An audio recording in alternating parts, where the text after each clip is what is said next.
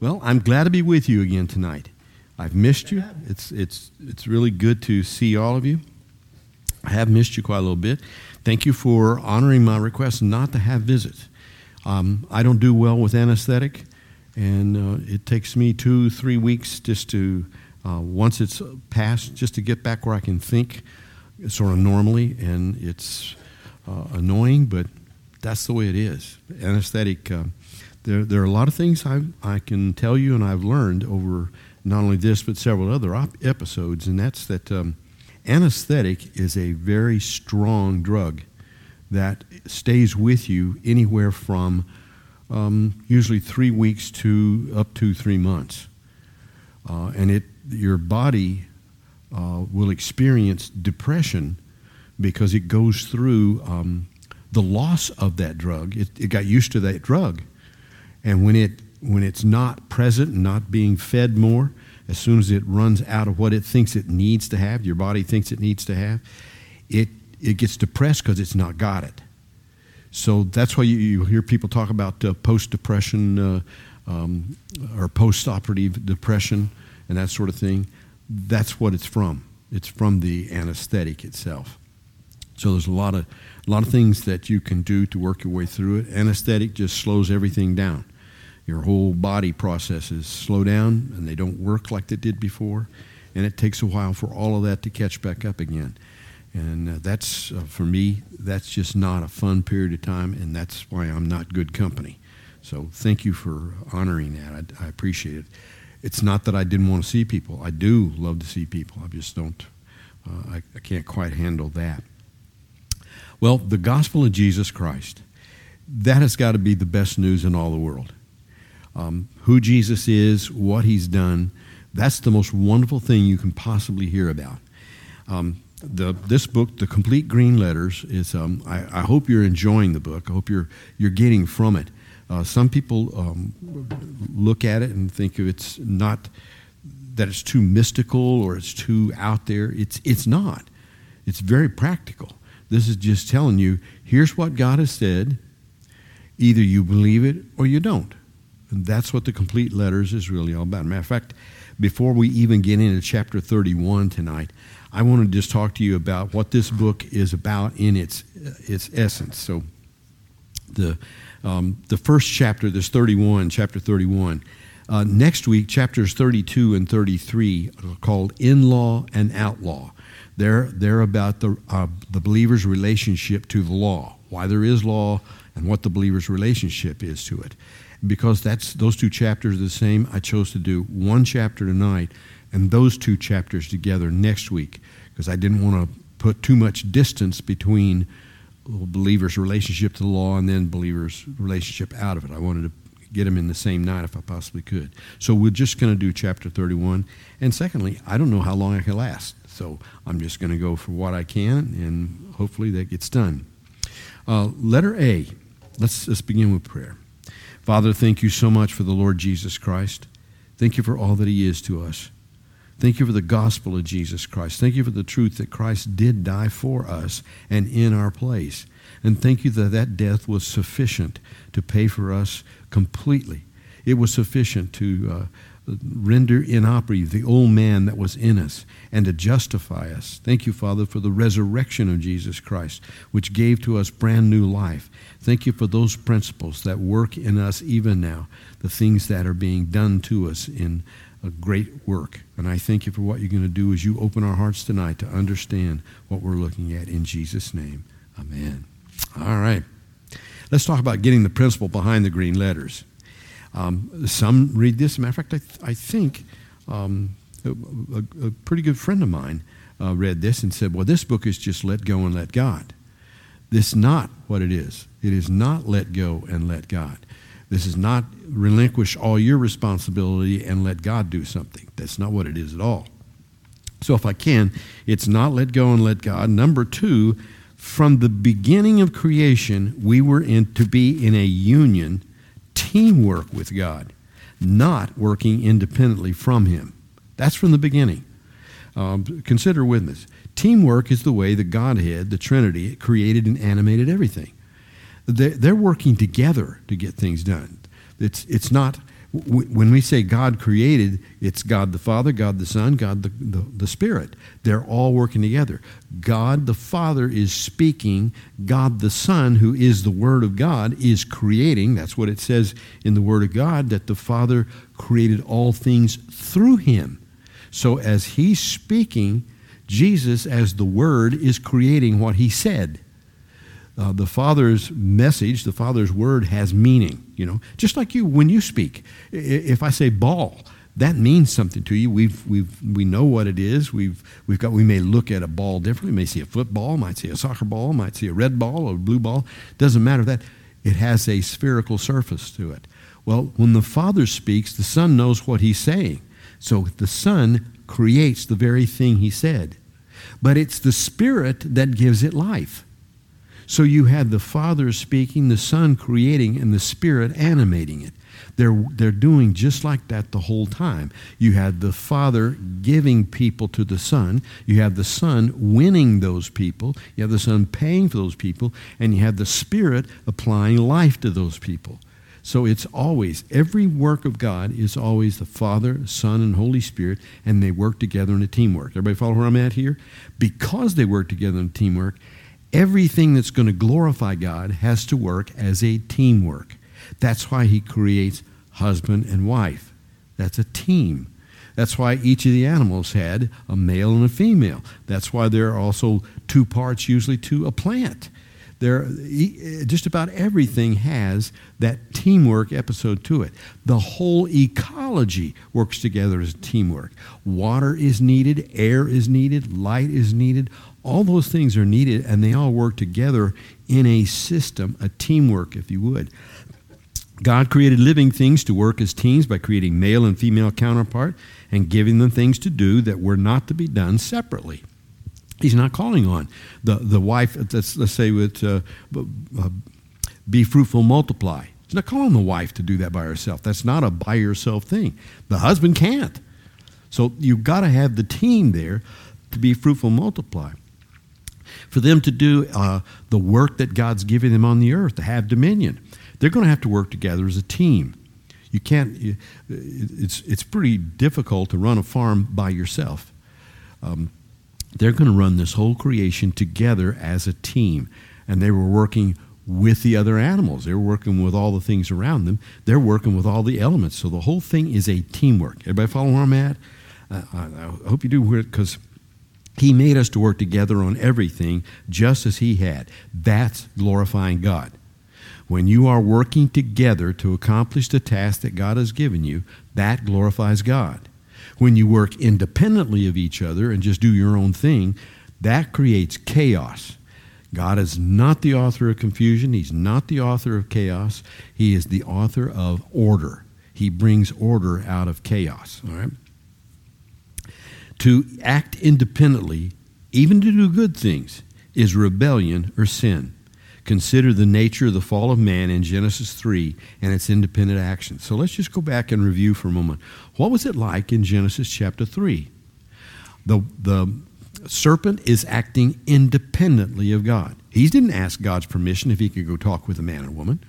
He didn't ask God's permission if he could offer them something new. He was working on his own. He worked independently to tell them something that God had not said to tell. As a matter of fact, he is going to tell them to do something that God told them specifically not to do. She's going to listen to him and she's going to say independently, God must have lied to us.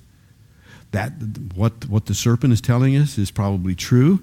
He doesn't want us to be like him. So acting independently of God, She's going to do something that's going to lead her into problem, and the man is going to do exactly the same thing.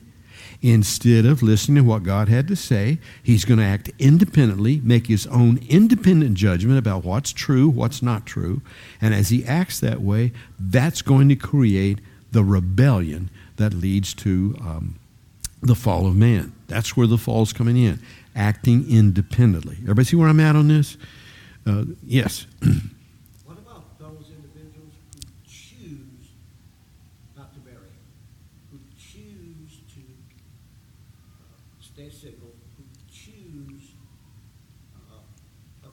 I've used choose a lot. But they are making choices to act independently. Is, is, The-? Jesus said that they are not making a choice to act independently. Jesus said to them that is a gift from God. That uh, when you see uh, people like that, Daniel, for instance, he was never married. Uh, we have no record of his marriage. Matter of fact, he may have been made a eunuch uh, just because of what they normally did to the wise men, so that they wouldn't get distracted by anything. It's, it's a gift of God to be single. It's, it's, it's like it's a gift of God to be married. It's a gift of God to those who can be single. That's the way Jesus said it anyway. Everybody see where we're at on that? That's the way he said it. Uh, Paul said the same thing in 1 Corinthians 7. He said, I wish you were all like me and not married because I am devoted completely to the Lord Jesus Christ. Okay. Thank you. Um, so I, I think if you if you see where I'm coming from, each of the uh, let me go to um, uh, Aaron's two sons. Um, they had been given the high privilege of being priests before Almighty God. Th- That, that's, that's miles ahead of everybody else. Nobody else got that chance to be intercessors. And there, with that great opportunity, they acted independently of God and offered up strange fire. They're not going to wait for God's fire to light up. They're, they're going to make their own fire and pretend that they can offer that. That independent act was an act of rebellion. Everybody see where I'm at? Saul did the same thing. By, by not doing what God told him to do, he chose for himself to act independently of God, independently of what Samuel told him to do, and to do his own thing. If everybody's with me on this, that's the principle behind green letters. In green letters, it's trying to tell you yes, there are commandments all in this book. You're commanded to love one another, but you're not commanded to love one another in your own way. That love is coming from God, and it's empowered by God. It is the, the gift of the Holy Spirit to love. So we're not even to love without being dependent upon God. God's not calling on us to act independently. He's calling on us to, to depend on Him, to give ourselves all over to Him, and let Him empower us to do those things. All right? Number three, consequently, when Christ comes as the Messiah, he does not work independently of his Father. He trusted his Father and did what was pleasing to him, even down to death on the cross. So I want you to think about the Lord Jesus Christ for a moment. Jesus said in John chapter 5, Don't think that I came to work independently. I don't do anything on my own. I'm doing what my Father shows me to do. Whatever He tells me to do, that's what I'm doing. Whatever He shows me to do, that's what I'm going to do. I'm not going to act independently. Everybody with me on that? It's that principle of Him trusting what the Father was going to tell Him to do. Jesus was a great man of faith. Um, I'm- I'm- maybe sometimes when you think of the Lord Jesus Christ, you don't think of him as having have faith. He's God. He's man, and he's having to have great faith to listen to his Father. It's going to take faith for him to understand that he is the Messiah. How, I mean, is, is he suffering from delusions of grandeur? Or is he believing what his father said, You're my son, I'm well pleased. You are the Messiah. You're the one I've chosen to be the Messiah. You are it. He's not going to act independently even of that. Uh, he's not going to say to the, the father, I don't want to do this. Even when it comes down to his death, Father, if this cup can pass from me, nonetheless, your will be done. Even down to that moment of suffering where he knows he's going to be separated from his father, he knows he's going to go through intense pain, he's still not going to act independently. He knows he could call all the angels, he's the Lord of hosts. He could call all the angels to come in and rescue him and destroy the whole world and start all over again. He does not do that. He does not act independently. When he passed on to us the manner in which we were to live, he gave such commandments as to abide in him, not to act independently. Remember that? He said, If you don't abide in me, you cannot bear fruit. Any branch that does not abide in me, that is a union with him. That's a teamwork thing. You're, you're as close as the vine and the branch. That all, the, all that the vine is bringing up, all that that trunk is bringing up, is feeding into the vine. That's where our life source is. Our life source isn't cut off from him and laying on the ground and doing our own thing. No, it's as we are abiding in Him. So it's always been a union with Him that we're called on to, to participate in. You follow where I'm, where I'm coming from? It's never been um, doing what we want to do ourselves. We were to be guided and led and completed by the Holy Spirit. Following the Spirit was the only way to be pleasing to God. You, you are not pleasing to God because you, you acted independently and you, you wanted to show Him that you've done something really good. No, that's why He told us to do things anonymously. Don't, don't go around bragging on Him because you get your reward. You acted independently. You, you said, I'm doing this now for Rich. I'm going to do this for Rich. Okay? Well, Rich benefits from it, but Rich and I are the only ones that benefit. There was no big thing that came from it, no glory that came from it. God didn't get glory in it. Number five, walking in the Spirit is to trust God for what He says is true and live from that principle, not to make up our own rules and opinions about how to live. You know, one of the things I've been doing over the um, this this time that I've had, I've been studying the church. Um, been studying about the African church and coming to realize the African church was a big deal in the first centuries. We don't hear much about it because we're Western people and we don't like to think of Africa. But Alexandria, um, Hippo, um, all along Carthage, all along North Africa were some of the most powerful places of churches on the earth. And churches forming in Ethiopia were strong churches good churches, and there's a lot of uh, wonderful things that came out of there. We don't have a lot of their literature because it wasn't considered. Um, I'll just say there's a European bias, and it wasn't considered as smart as Europeans. So if it's not smart as Europeans, uh, it's it's not good stuff.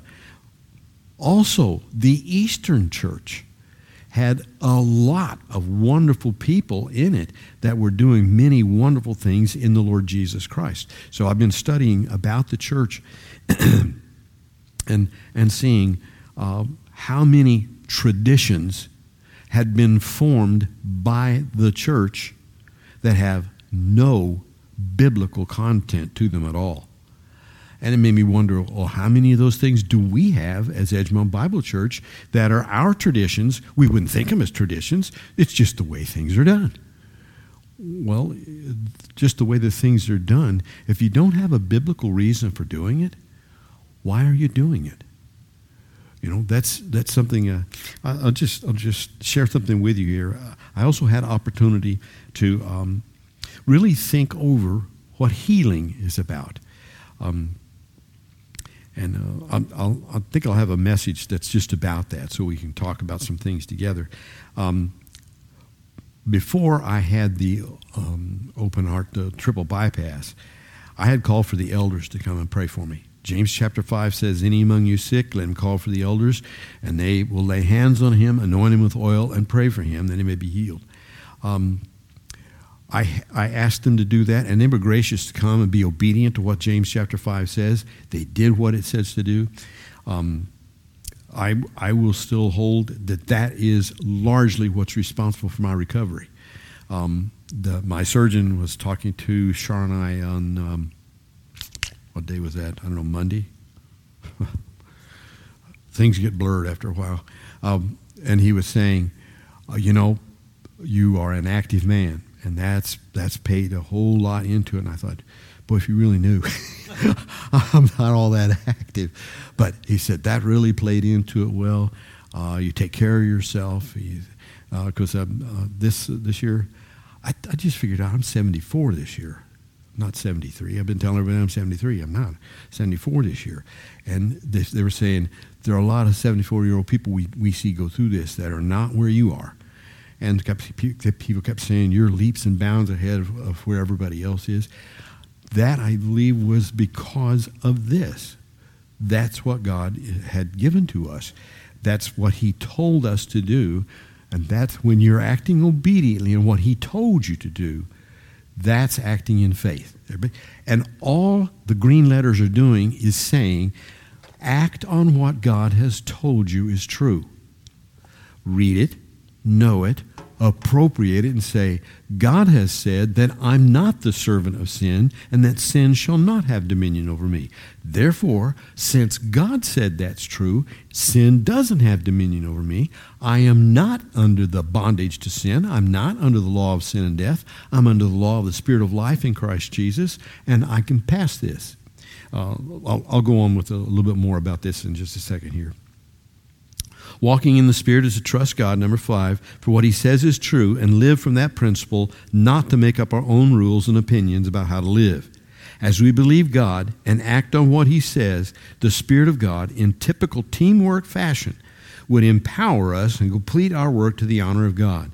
Any other way is not pleasing to God. Everybody follow where I'm at? Any other way is not pleasing to God. The principle behind green letters uh, call to live the life of Christ is to live by first believing, then appropriating uh, what God has said is true, and finally acting upon what you know God has said is true. That's living by faith. Everybody follow where I'm at? That's living by faith. All you have to do is go back and review Israel. Uh, and as Israel's coming out of the land of Egypt and coming into the land of promise that was given to them, he called them full of unbelief because they wouldn't take what he said, believe him with it, and trust with him from there. That's acting independently. All right? So, that is why, number seven, so many self actuated actions are immature, false, and even rebellious. They become fig leaf aprons to cover our unrighteousness and attempt to hide from God and each other. Learning to live by faith is the only way to be pleasing to God. Consider this verse. As you have therefore received Christ Jesus the Lord, so walk in him, rooted and built up in him, and established in the faith as you have been taught, abounding in it with thanksgiving. Now I want you to let's break this down just to it says, As you have therefore received Christ Jesus. How did you receive Christ Jesus the Lord? By faith. You, you simply believe. Now, here we are, kids. We're 2,000 years removed. 2,000 years ago, a Jewish man who was not particularly beautiful, not particularly fantastic, clearly God was with him, but that man was crucified. Lots of people were crucified. What makes that crucifixion so special to you 2,000 years later? You're not talking about the thieves on the cross. You're not talking about those guys and how important they are, but that one you do. Why? Because that one has something special applied to what that death on the cross was. And we say there's something special about that person. How do we say that, being 2,000 years? We didn't see that. It is revealed to us by God that Jesus is a special person, that he is the God man. And that being the God man, that Jesus did something on the cross that no one else could do. He set us free by what he did on that cross. Everybody see where I'm at on this? That becomes critical to understand. You were receiving that by faith. You didn't see it. You weren't around for it. You're receiving it by faith. You trusted him. Well, if you were willing to trust him to take you to heaven, someone you have not seen, someone you, you could not, you can't go back and watch the video. There is no video of it. There's nothing you can see of it. You're having to trust that the testimony of this word is true about who God is, about what he did, what he did, who Jesus is and what he did, and that Jesus' work was sufficient for you. Because that's what you did, you are called on now in the same way, in the same manner to live that way. You, you receive Jesus Christ as Lord and Savior by faith. That's how you got saved. Now, being saved, do it the same way. Believe what he says is true about everything. He says that when he died, you died with him on the cross. Wow, that's mystical, guys. That takes it to a whole new level. What do you mean? Here I am 2,000 years later and I'm dying on the cross with him? Yes, that's what he's saying. That I, my old man, is being crucified with him on that cross at the same time he is. And that's killing the old man in me. That's removing that old man from my life. It's taking that sin generator out of my life and replacing it now with, by his resurrection, He's giving me now new life. I have a new, a whole new person there. I have to live on what he said. Everybody with me? I have to live on what he said. That's living by faith. It's not making up my own rules and saying, here's what we're supposed to do, and this, this is what I. You can make up all the rules you want, but they've got to be biblically based. All right? Well, let me go on. Um, as you have therefore received Christ Jesus the Lord, so walk in him. Now, notice what it says rooted and built up in him and established in the faith.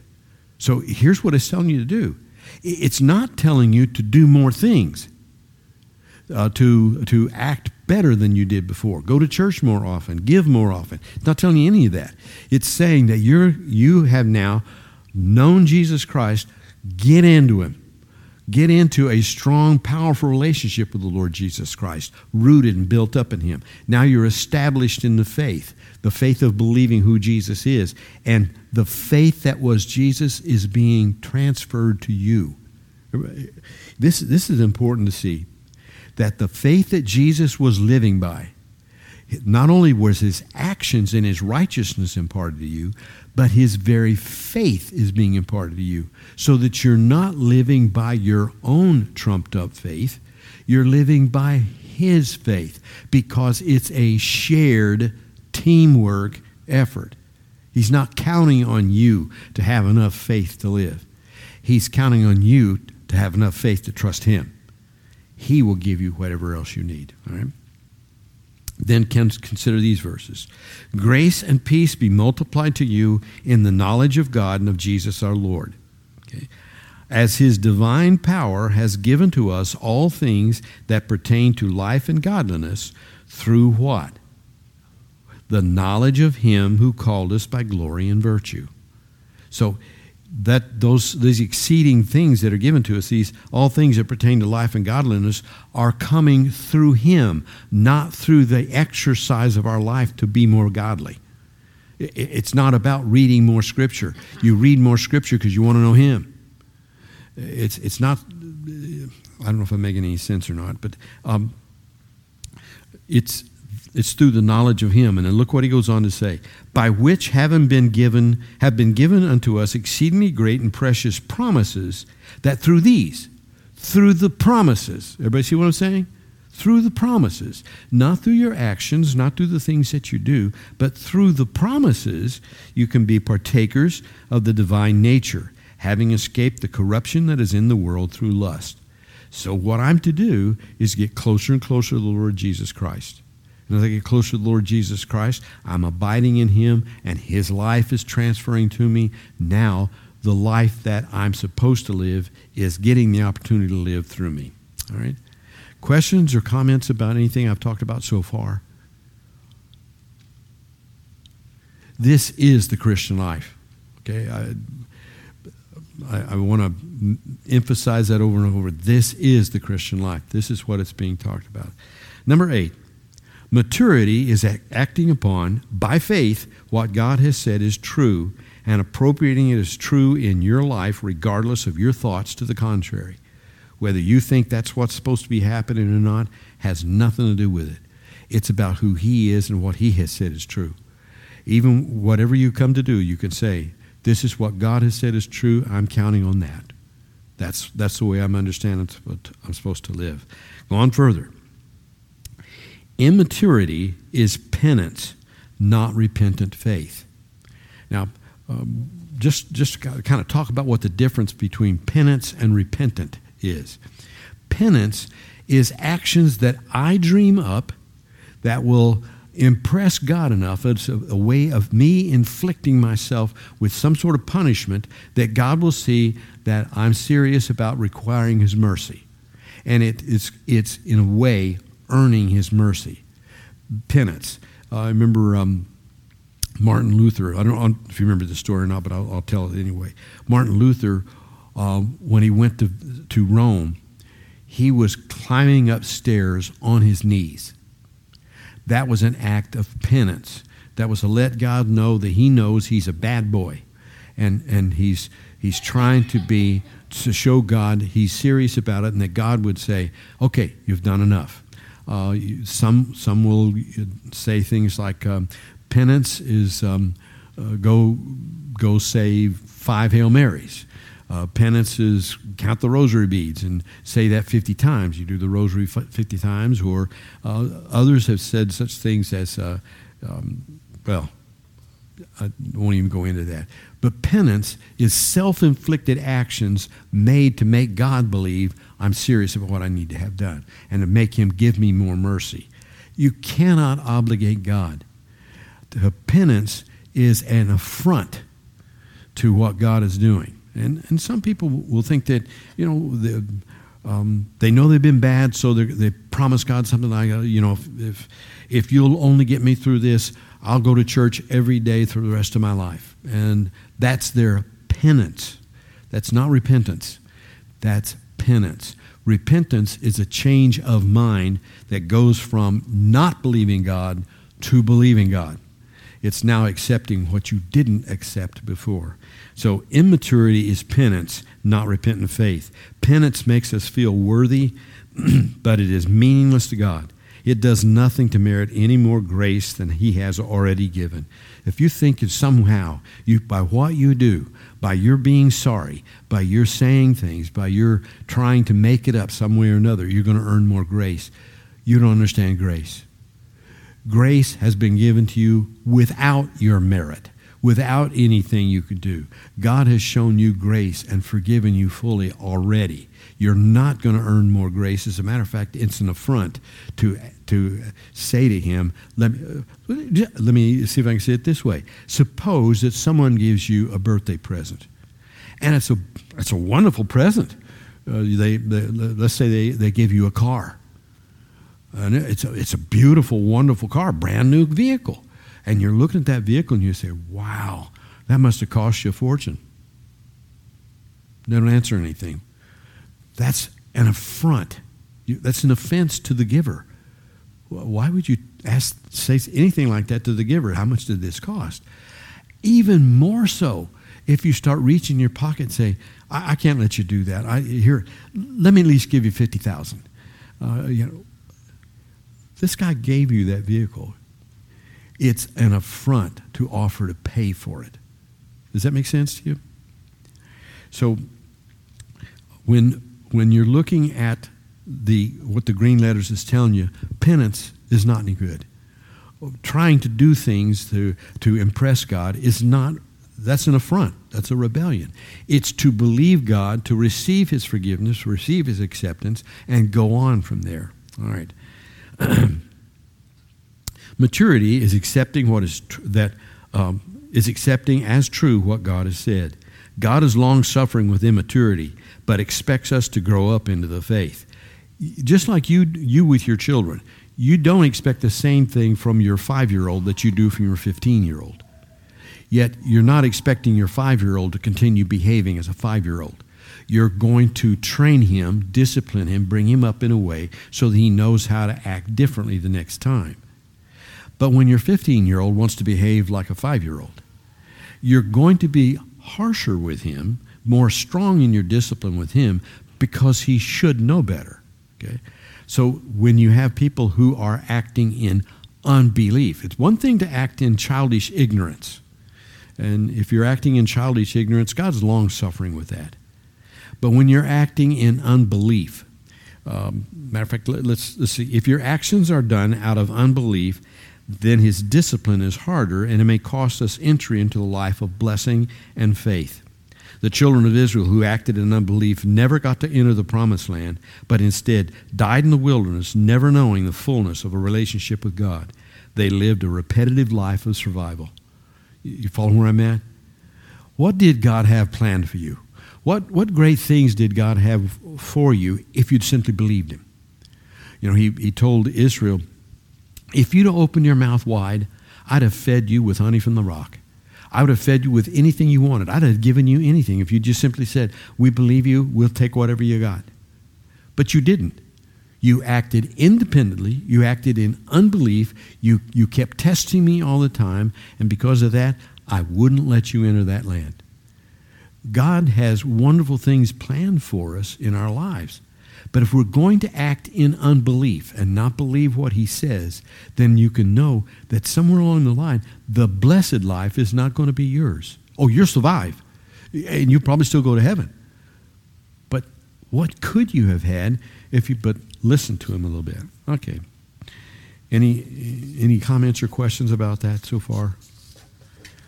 All right, let me go to letter B then. The author says that the old nature coexists with the new man. He then gives seven reasons for it. And on page 147 of your book, he says those seven reasons. Now, I had some difficulty with some of this. Um, but as I, as I went back and I reviewed, I remembered that Israel was also told that if you act in unbelief, I am not going to remove all your enemies from you. I'm going to leave you some, and they're going to be snares to you. They're going to be traps to you. They're always going to be tripping you up. I'm going to leave them there so that you'll know to trust in me. What are those seven things? Anybody want to give us any of them?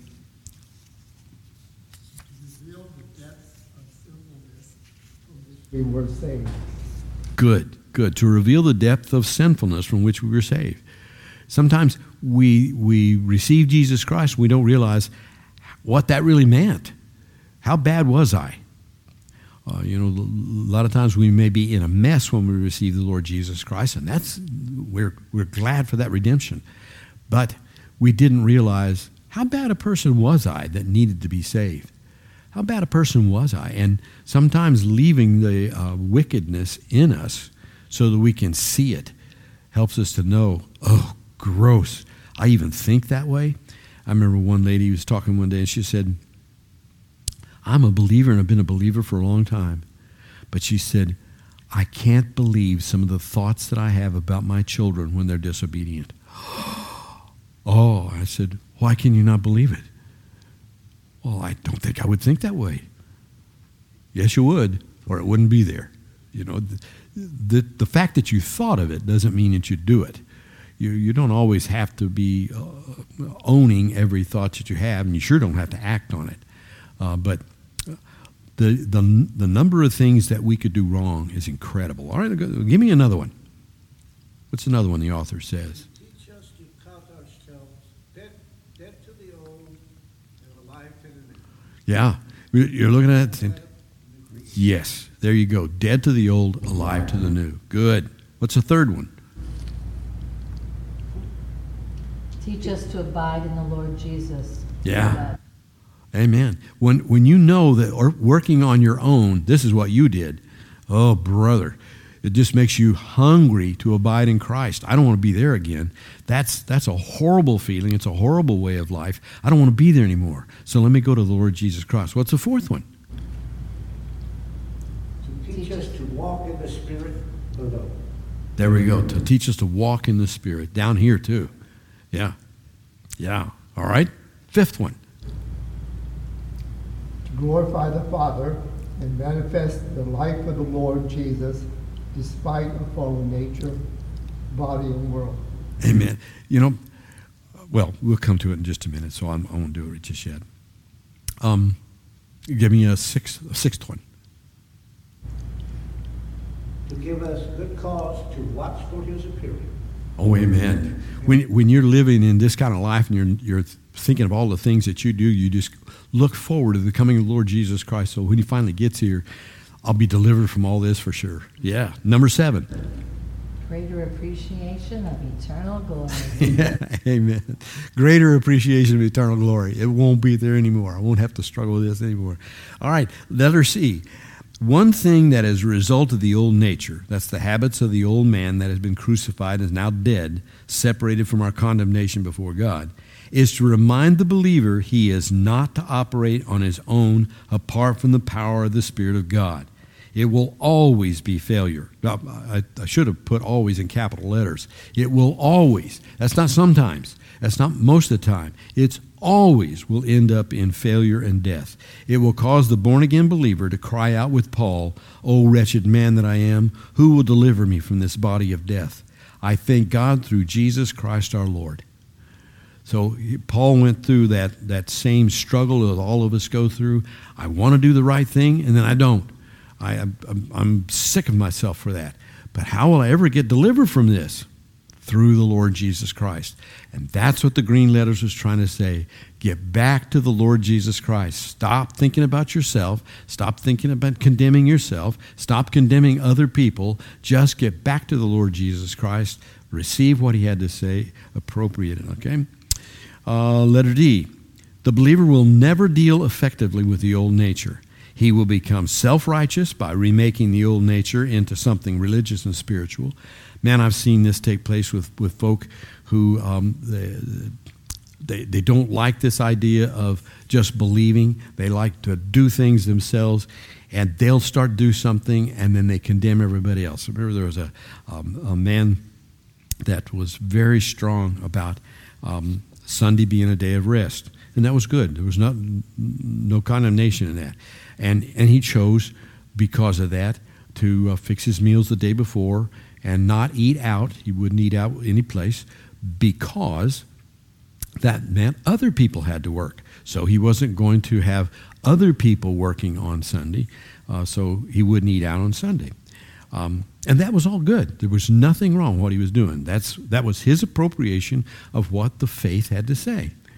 But when he chose to, to say about other people that you shouldn't be working on that either, okay, now he stepped beyond what it was.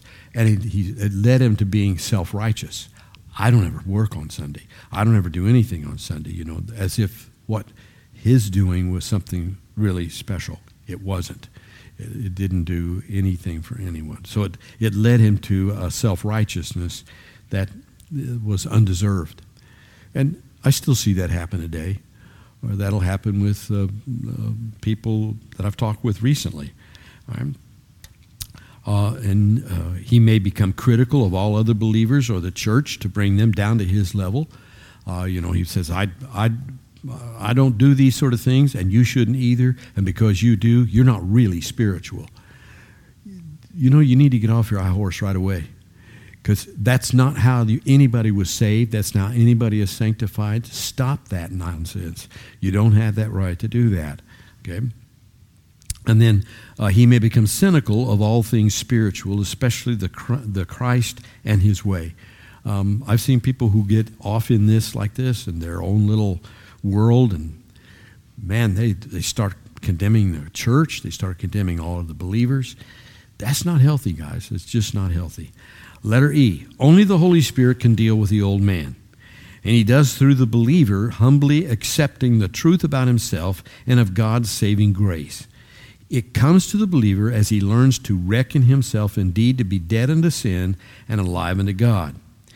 It comes as the believer by faith presents his being, its members, his body, his soul, his spirit, as instruments of righteousness and presents himself to God as being alive from the dead by replacing the deeds of the flesh with the acts of righteousness. It's not that you're now working on penance to get rid of the old things. I remember the, the old um, monks and stuff used to flagellate themselves. They'd take whip cords and beat themselves to, to hopefully get the flesh out of them. That's not the way you get rid of the flesh. You get rid of the flesh only by the Holy Spirit. And it's as you present yourself as servants of righteousness and yourself as uh, did uh, alive unto God that, that the Holy Spirit can change that in you. Um, your author had said, the Holy Spirit draws on the death of the cross to render the old nature powerless, and he ministers the life of Christ, and that's through Christ's righteous life and his resurrection, to render the new nature productive. That's pages 148 to 149. It is the believer's utter dependence on the Holy Spirit working through his yielded members that the positive work of God is done through powerful teamwork. So you you only win in a teamwork situation. And letter H, the author then goes into a lengthy discussion of the difference between the old nature's use of love and that of the new nature. Did, did, you, do you, did you appreciate that part of the thing? It's what, uh, page 150? No, 1, 149 through 150, where he discussed love and how love uh, by the Spirit doesn't uh, envy anything, is not vaunted up. And then when he talked about love by the flesh, envies everything. It wants everything for itself. And he had a pretty good discussion there back and forth to show you uh, what the diametrical dif- differentiation is between the old life and the new life. All right. Comments, questions, thoughts?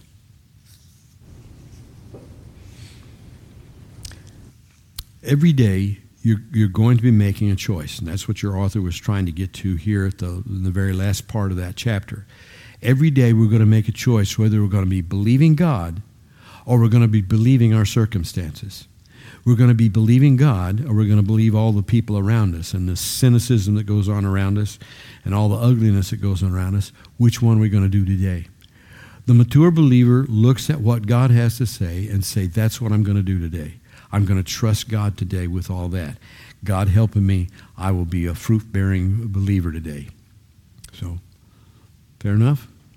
I think the last paragraph there on 150 echoes what you just said. Yes. Yep. Make choices daily as to what ground. To be dominated, defeated by indwelling sin, or to be free and growing in the Lord Jesus Christ. Yes. Good, good, good catch.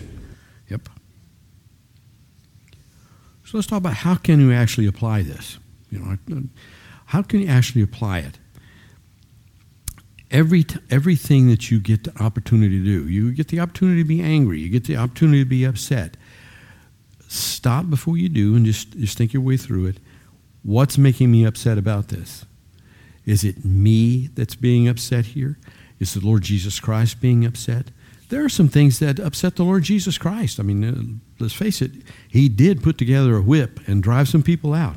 It said several times that he was upset with Pharisees. He looked at them and said, you know, just made a, a, a loud grunting sound, you know, that I'm, I'm just sick of the way you guys handle things. So is it Jesus that's being upset by this thing, or is it just you? And if it's just you, ask yourself, what do you need to suffer? Is, is this something that's really that important? Um, are, are, you giving over the Lord Jesus Christ? Okay. All right. Anybody have anything else before we dismiss in prayer? Hmm? You hold it up okay? Yep, but I'm not going to test it any further. I've, I've done what I'm going to do. Next Sunday may be a short day. I was, uh, I deal with, it's, not I, but Christ in me. Yes. Can summarize it? That's, that is the, the essence of green letters. Um, I'm crucified with Christ. Okay, so is that true? Well, Romans chapter 6 says, I am crucified. I died when Christ died. Okay, nevertheless, I live. Ah, but he says, yet not I. And it's, it's interesting what he uses a couple of words there. The Greek word for I is ego. We get our Greek, our English word ego from that. And he says, uh, I was crucified with Christ. He says, ego with Christ. Okay? Nevertheless, I live. And he didn't use ego there.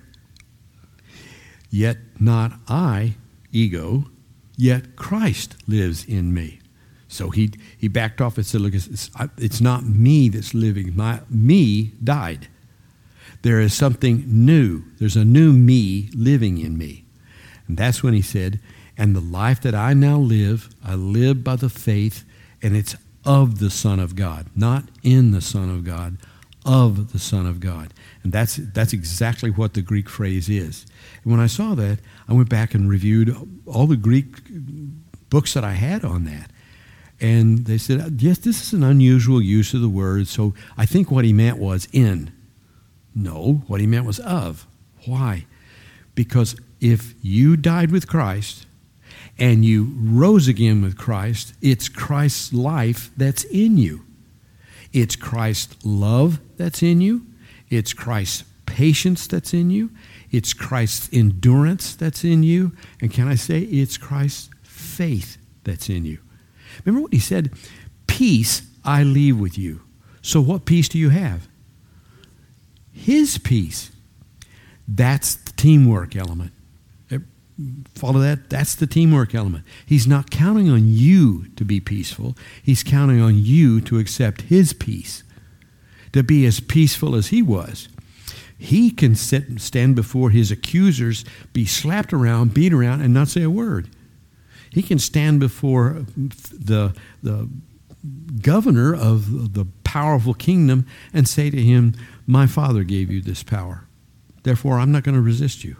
My father gave you the power that you have right now. You couldn't do this it wasn't for my father. So that, that kind of peace is yours. But so is the faith. It's trusting Christ's faith to work in you. It's not even your own faith.